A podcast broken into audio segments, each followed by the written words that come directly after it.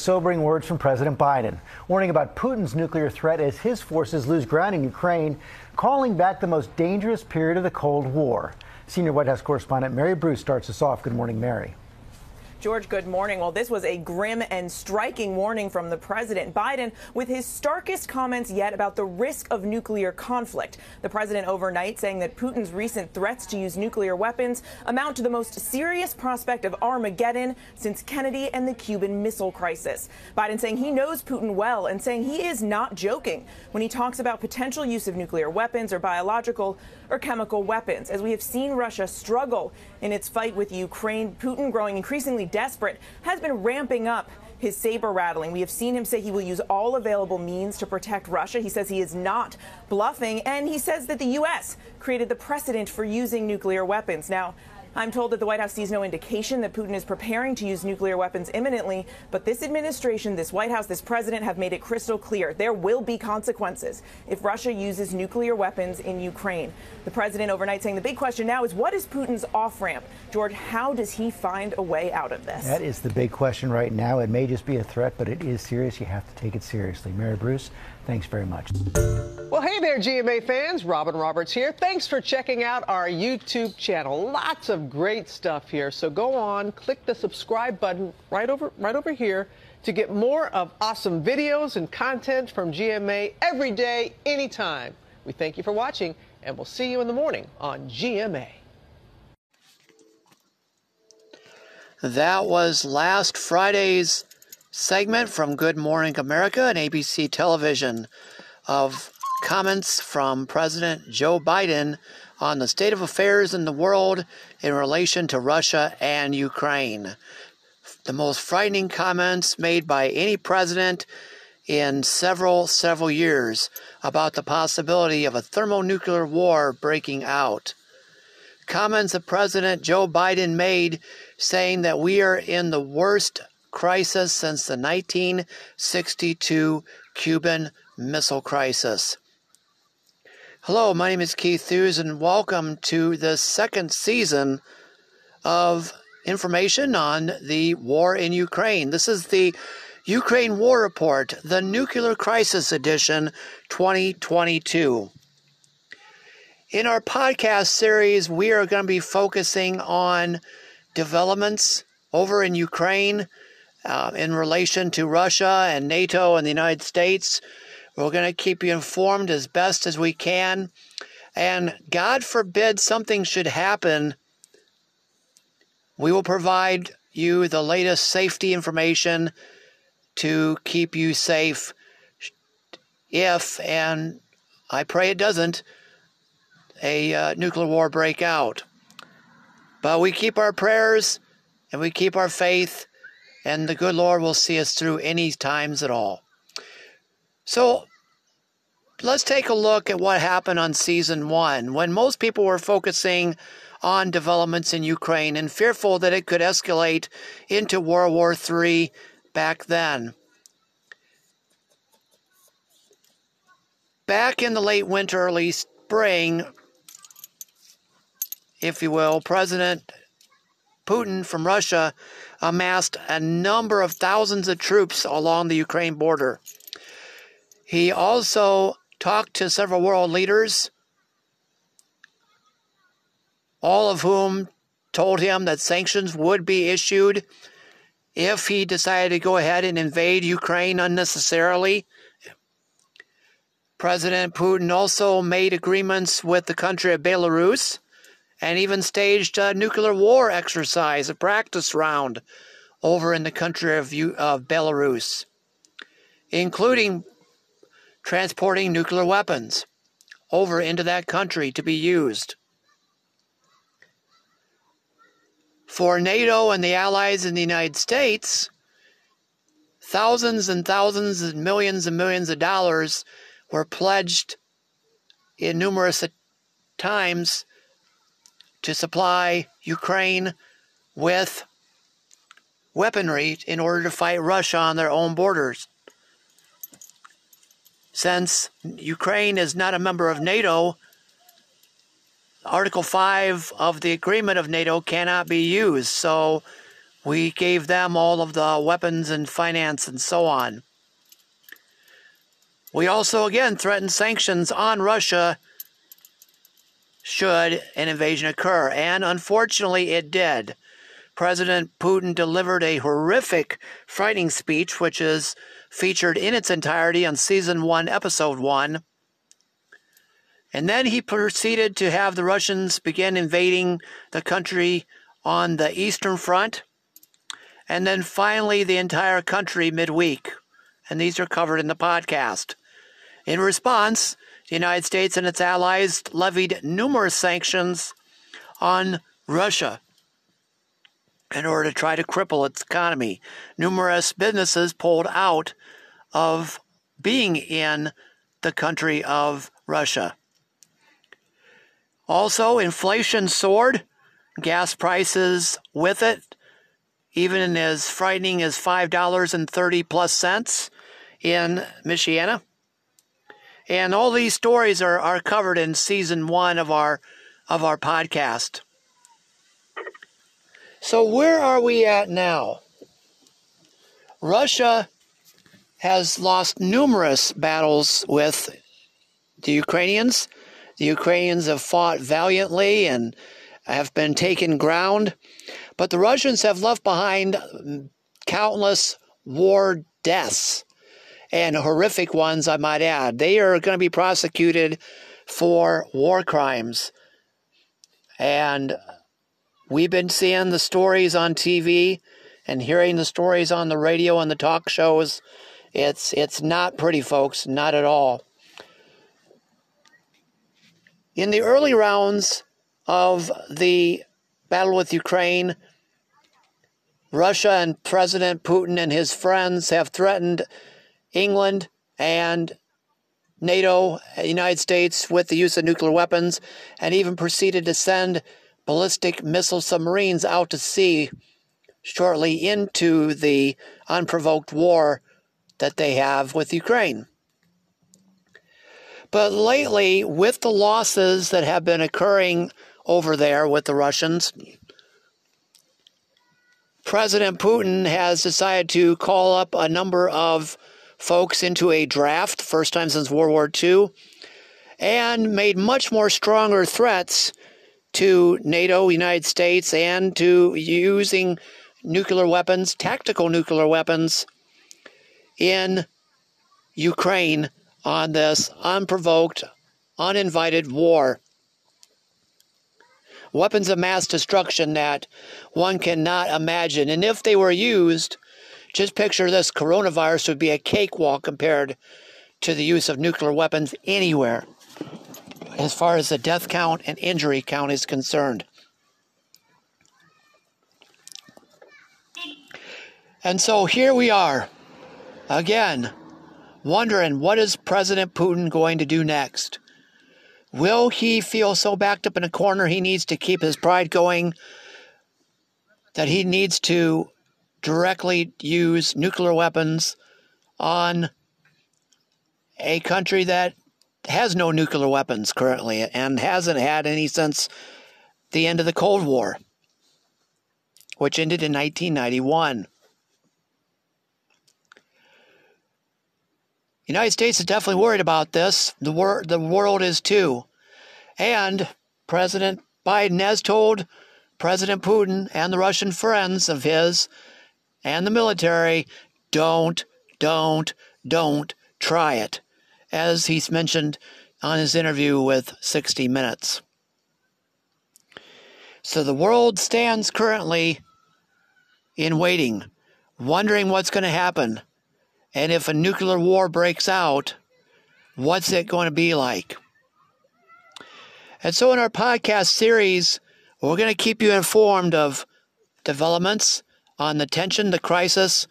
We're going to be asking you to please pray for the world and pray for Putin to exercise restraint, whatever he can, to not explode one nuclear weapon over in any country at all, especially Ukraine, nor Poland, nor anything, because that's the whole ball game, folks.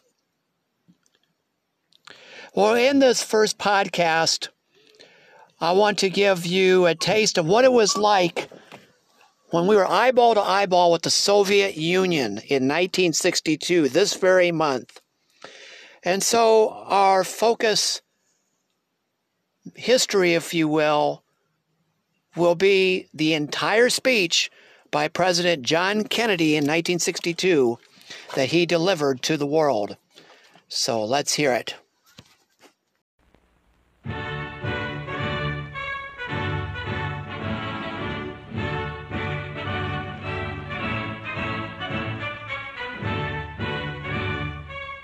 October 22, 1962, President John F. Kennedy broadcast a special message to the nation from his office in the White House. Here is President Kennedy as he delivered that message bearing on recent events in Cuba.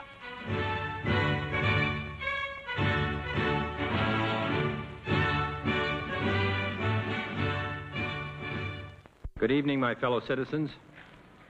This government, as promised, has maintained the closest surveillance of the Soviet military buildup on the island of Cuba. Within the past week, unmistakable evidence has established the fact that a series of offensive missile sites is now in preparation on that imprisoned island. The purpose of these bases can be none other than to provide a nuclear strike capability against the Western Hemisphere. Upon receiving the first preliminary hard information of this nature, last Tuesday morning at 9 a.m., I directed that our surveillance be stepped up. And having now confirmed and completed our evaluation of the evidence and our decision on a course of action, this government feels obliged to report this new crisis to you in fullest detail. The characteristic of these new missile sites indicate two distinct types of installations. Several of them include medium-range ballistic missiles capable of carrying a nuclear warhead for a distance of more than 1,000 nautical miles. Each of these missiles, in short, is capable of striking Washington, D.C., the Panama Canal, Cape Canaveral, Mexico City, or any other city in the southeastern part of the United States, in Central America, or in the Caribbean area. Additional sites not yet completed appear to be designed for intermediate range ballistic missiles capable of traveling more than twice as far and thus capable of striking most of the major cities in the Western Hemisphere, ranging as far north as Hudson's Bay, Canada, and as far south as Lima, Peru. In addition, jet bombers capable of carrying nuclear weapons are now being uncrated and assembled in Cuba, while the necessary air bases are being prepared. This urgent transformation of Cuba into an important strategic base by the presence of these large, long-range, and clearly offensive weapons of sudden mass destruction constitutes an explicit threat to the peace and security of all the Americas in flagrant and deliberate defiance of the Rio Pact of 1947, the traditions of this nation and hemisphere, the joint resolution of the 87th Congress, the Charter of the United Nations, and my own public warnings to the Soviets on September 4th and 13th. This action also contradicts the repeated assurances of Soviet spokesmen, both publicly and privately delivered, that the arms buildup in Cuba would retain its original defensive character, and that the Soviet Union had no need or desire to station strategic missiles on the territory of any other nation. The size of this undertaking makes clear that it has been planned for some months. Yet only last month, month, after I had made clear the distinction between any introduction of ground-to-ground missiles and the existence of defensive anti-aircraft missiles, the Soviet government publicly stated on September 11th that, and I quote, the armaments and military equipment sent to Cuba are designed exclusively for defensive purposes, unquote. That there is, and I quote the Soviet government, there is no need for the Soviet government to shift its weapons for a retaliatory blow to any other country, for instance, Cuba, unquote. And that, and I quote the government, the Soviet Union has so powerful rockets to carry these nuclear warheads that there is no need to search for sites for them beyond the boundaries of the Soviet Union, unquote. That statement was false. Only last Thursday, as evidence of this rapid offensive buildup was already in my hand, Soviet Foreign Minister Gromyko told me in my office that he was instructed to make it clear once again, as he said his government had already done, that Soviet assistance to Cuba, and I quote, pursued solely the purpose of contributing to the defense capabilities of Cuba, unquote. That, and I quote him, training by Soviet specialists of Cuban nationals in handling defensive armaments was by no means offensive. And that if it were otherwise, Mr. Gromyko went on, the Soviet government would never become involved in rendering such assistance, unquote. That statement also was false. Neither the United States of America nor the world community of nations can tolerate deliberate deception and offensive threats on the part of any nation, large or small. We no longer live in a world where only the actual firing of weapons represents a sufficient challenge to a nation's security to constitute maximum peril. Nuclear weapons are so destructive and ballistic missiles are so swift that any substantially increased possibility of their use or any sudden change in their deployment may well be regarded as a definite threat to peace. For many years, both the Soviet Union and the United States, recognizing this fact, have deployed strategic nuclear weapons with great care, never upsetting the precarious status quo, which ensured that these weapons would not be used in the absence of some vital challenge. Our own strategic missiles have never been transferred to the territory of any other nation under a cloak of secrecy and deception. And our history, unlike that of the Soviets since the end of World War II, demonstrates that we have no desire to dominate or conquer any other nation or impose our system upon its people. Nevertheless, American citizens have become adjusted to living daily on the bullseye of Soviet missiles located inside the USSR or in submarines. In that sense, missiles in Cuba add to an already clear and present danger. Although it should be noted, the nations of Latin America have never previously been subjected to a potential nuclear threat. But this secret, swift, extraordinary buildup of communist missiles in an area well known to have a special and historical relationship to the United States and the nations of the Western Hemisphere, in violation of Soviet assurances and in defiance of American and hemispheric policy, this sudden, clandestine decision to station strategic weapons for the first time outside of Soviet soil is a deliberately provocative and unjustified change in the status quo, which cannot be accepted by this country if our courage and our commitments are ever to be trusted again by either friend or foe. The 1930s taught us a clear lesson. Aggressive conduct, if allowed to go unchecked and unchallenged, ultimately leads to war. This nation is opposed to war. We are also true to our word. Our unswerving objective, therefore, must be to prevent the use of these missiles against this or any other country and to secure their withdrawal or elimination from the Western Hemisphere. Our policy has been one of patience and restraint, as befits a peaceful and powerful nation which leads a worldwide alliance. We have been determined not to be diverted from our central concerns by mere irritants and fanatics. But now further action is required, and it is underway and these actions may only be the beginning. We will not prematurely or unnecessarily risk the course of worldwide nuclear war in which even the fruits of victory would be ashes in our mouth. But neither will we shrink from that risk at any time it must be faced. Acting, therefore, in the defense of our own security and of the entire Western Hemisphere, and under the authority entrusted to me by the Constitution, as endorsed by the resolution of the Congress, I have directed that the following initial steps be taken immediately. First, to halt this offensive buildup, a strict quarantine on all offensive military equipment under shipment to Cuba is being initiated. All ships of any kind bound for Cuba, from whatever nation or port, where they're found to contain cargoes of offensive weapons, be turned back. This quarantine will be extended, if needed, to other types of cargo and carriers. We are not at this time, however, denying the necessities of life, as the Soviets attempted to do in their Berlin blockade of 1948.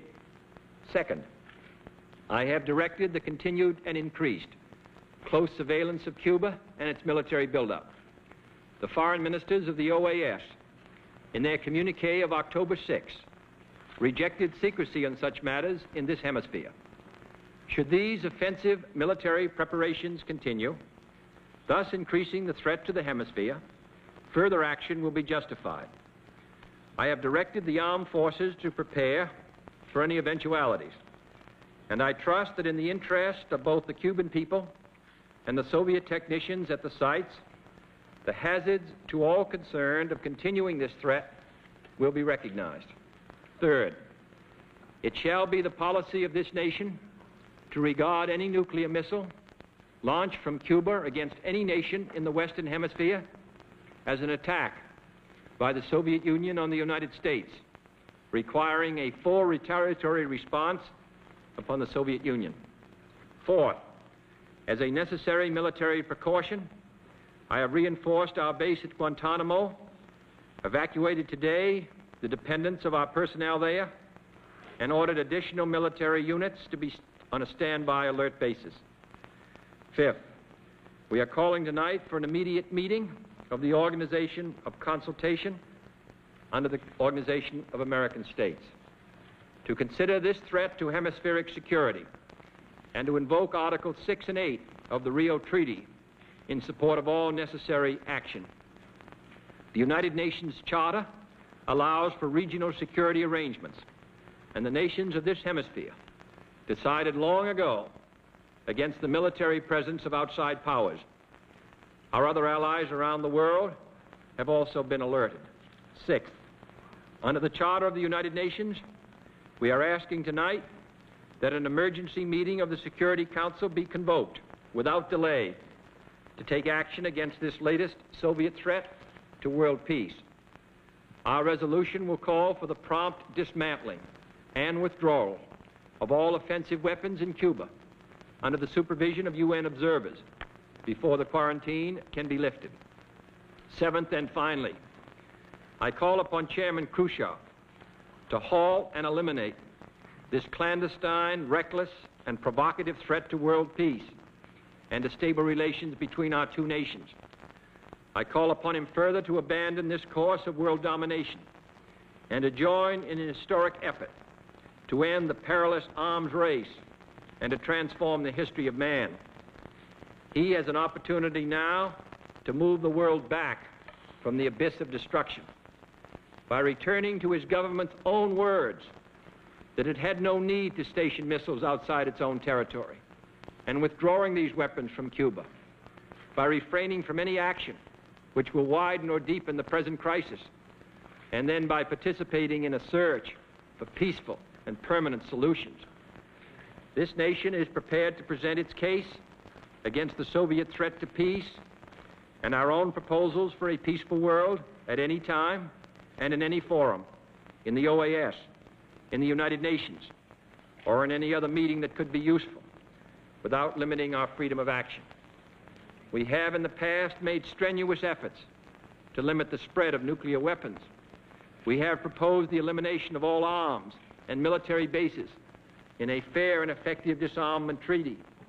We are prepared to discuss new proposals for the removal of tensions on both sides including the possibilities of a genuinely independent Cuba, free to determine its own destiny. We have no wish to war with the Soviet Union, for we are a peaceful people who desire to live in peace with all other peoples. But it is difficult to settle or even discuss these problems in an atmosphere of intimidation. That is why this latest Soviet threat, or any other threat, which is made either independently or in response to our actions this week, must and will be met with determination. Any hostile move anywhere in the world against the safety and freedom of peoples to whom we are committed, including in particular the brave people of West Berlin, will be met by whatever action is needed. Finally, I want to say a few words to the captive people of Cuba, to whom this speech is being directly carried by special radio facilities.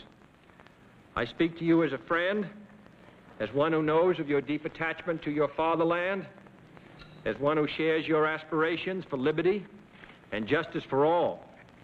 And I have watched, and the American people have watched, with deep sorrow, how your nationalist revolution was betrayed and how your fatherland fell under foreign domination.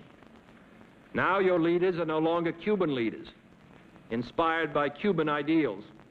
They are puppets and agents of an international conspiracy which has turned Cuba against your friends and neighbors in the Americas and turned it into the first Latin American country to become a target for nuclear war, the first Latin American country to have these weapons on its soil, these new weapons are not in your interest. They contribute nothing to your peace and well-being. They can only undermine it. But this country has no wish to cause you to suffer or to impose any system upon you. We know that your lives and land are being used as pawns by those who deny your freedom. Many times in the past, the Cuban people have risen to throw out tyrants who destroyed their liberty.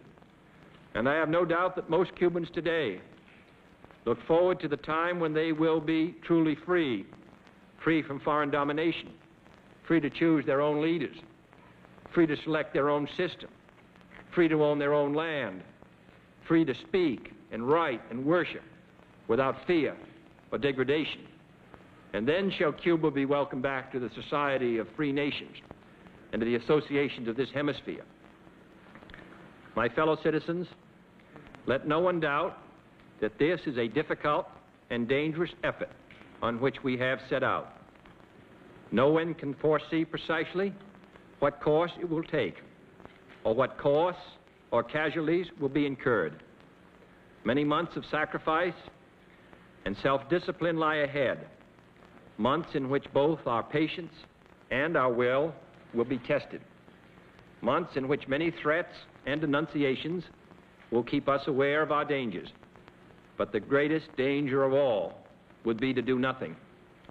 The path we have chosen for the present is full of hazards, as all paths are. But it is the one most consistent with our character and courage as a nation and our commitments around the world. The cost of freedom is always high, but Americans have always paid it. And one path we shall never choose, and that is the path of surrender or submission. Our goal is not the victory of might, but the vindication of right. Not peace at the expense of freedom, but both peace and freedom here in this hemisphere, and we hope around the world. God willing, that goal will be achieved. Thank you and good night.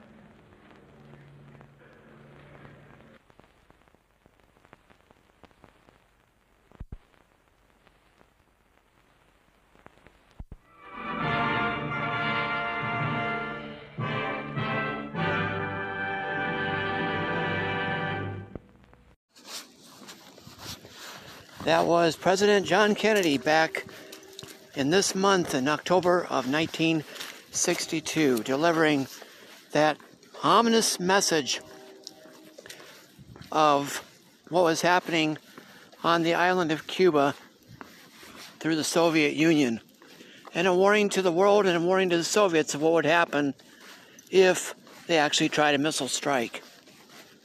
As we wrap up our first episode of season two, the 2022 nuclear crisis, I just ask that you pray for the world, pray for peace, pray for civility, And also to let you know that in each of season two, we're going to close out with a song. It is a grand hymn called Near My God to Thee. Now, people are probably wondering why am I choosing that? Well, if you remember the Titanic, and this is recorded in history, that as the ship went down, group of musicians, while the ship was going down at sea, decided to play music to comfort those who were about to die. And if you remember the last vestiges on the movie Titanic, you will see that for people playing instruments and playing this grand old hymn, Near My God to Thee. But in context of doomsday and in context of nuclear war, CNN decided to pick up on the idea when Ted Turner made a pledge for CNN back in 1980. He said that CNN would be on through on on to the end of the world. And so he prepared a video which was leaked about 10 years or so ago. 10 years. That had a military band from West Point Academy standing and playing Near My God to Thee. And that video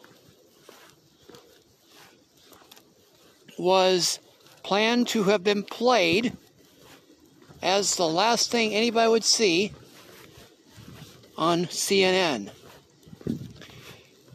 And so, we leave you with the military playing Near My God to Thee.